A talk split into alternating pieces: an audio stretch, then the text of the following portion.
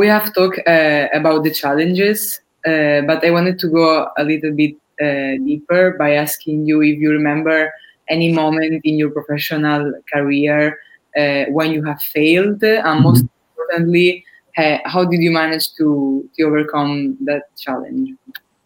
So I think uh, that is part of being a researcher. I mean, uh, almost every day you face uh, with a kind of failure in your work. You know, you uh, you have some idea that doesn't work, uh, or uh, you know, you you you try to model uh, uh, an experiment and and in, at the end of the day after spending a lot of time you fail to explain the experiment. So that is almost every day you you feel with this failure.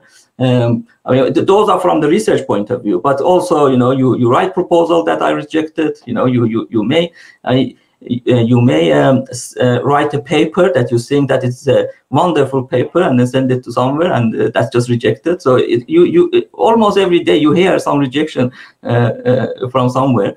And uh, but but the, the, the, the, main point from my point of view is that you know you should stay positive be innovative and seek advice and work hard. So if, if you have those four together so then i think it, it become part of your life and uh, and you, you you just learn from your failures and try to adopt and and and, and move forward. Uh, and that's that's that's very exciting uh, part of what we do.